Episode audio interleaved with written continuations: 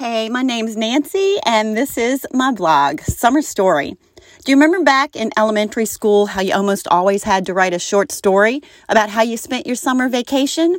Well, I was a nerdy kid who really got into doing this. Many summers I'd spend with my grandparents, and it was like my own little epic adventure. When I think back about my summers, it was like I was living in my own version of the movie The Sandlot or a girl version of one of the Diary of a Wimpy Kid series. The small town in Alabama where I would visit literally had one red light and a corner drugstore, and the sheriff knew every resident of the town on a first name basis. My daily schedule was to wake up, eat breakfast, go to pool, home for six. I think this was pretty much the same schedule for most kids ages 8 to 16 in the town. Being away from home, I would have those special summer friendships that I would cultivate each summer. We would pick up right where we left off. The only difference would be we'd have a new hairstyle or like different movies or music, but mostly the same kids, different year. I sometimes felt like a VIP. I'd get invited to numerous sleepovers, and it was like my grandparents announced the day of my arrival because my friends would usually greet me as we were pulling into the driveway. I was never treated like the new kid. I was the friend who breezed in for a few months out of the year and had no opinion on anything or anyone, totally unaware of all the drama that had been ensuing throughout the school year. I discovered my summer friends really appreciated this. The girls would dish on who liked who throughout the school year, and the boys, well, the boys would just aggravate me because they could. I really didn't care. I think I knew perhaps it was their way of showing that they like liked me. For them, I was safe and temporary. One summer when I was 12, one of my friends, Zan, her real name, invited me to spend the night, and I was so excited. Her parents were the ones that would let you eat junk food and not have a sit down dinner. Sometimes they wouldn't even be home, and we'd have the house all to ourselves. I love that they didn't have a sofa. They just had beanbag chairs scattered all around the living room. Zan and I would raid her mom's makeup and closet and then eat cake for dinner. Oh my gosh, I was such a cliche kid. Walking up to Zan's house that night after hanging out at the pool that day, I immediately noticed the house looked so different, and Zan's mom came out to greet us that she had dinner ready. Not a big deal, except I was craving a roll of raw cookie dough and Funyuns, which is what we would normally have had, but her mom made meatloaf. One of my least favorite things to eat as a kid. I'm not a fan of anything blended. I don't even like stews. Then I walk in and there's a sofa. What is going on? We then sit down and eat dinner at the table. This is not at all how I imagined the evening going. It was like I was in a vortex as Zan's mom was asking me 50 questions about my past year, and I found myself trying to eat quickly so I could get Zan alone and ask what's going on and why is her mom acting so weird and like why is she paying attention to me? Please tell me there's a roll of cookie dough.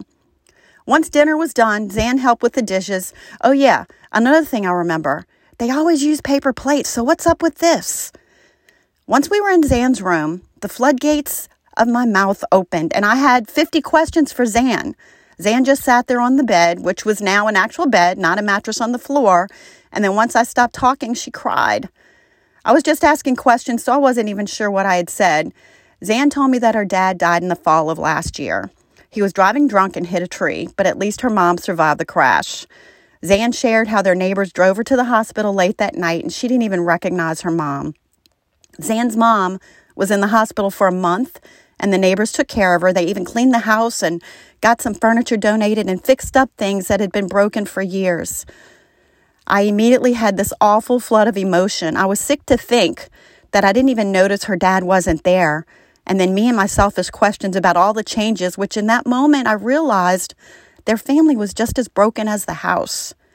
Zan shared that the family took her to church while she stayed with them, and every day they took her to visit her mom. Each day, Zan would read a Bible verse to her, as suggested by the neighbor. Zan said her mom never really reacted to the Bible verses as she read them, but when she was discharged from the hospital, the first place she wanted to go was the neighbor's church. Zan and her mom were baptized together that day. Zan talked about how different the last year was for her and how she felt so alone at school, but her mom and she had a new life and she was fine with that. Zan also said how happy she was to have me come into town because she knew I would be the person she could count on and not feel weird about her new life. I really wasn't sure how I felt. I could see Zan was so happy and so different, and her different was nothing but good. She continued to share about their new life and how Jesus changed everything for her. She was so happy, and yet her dad died.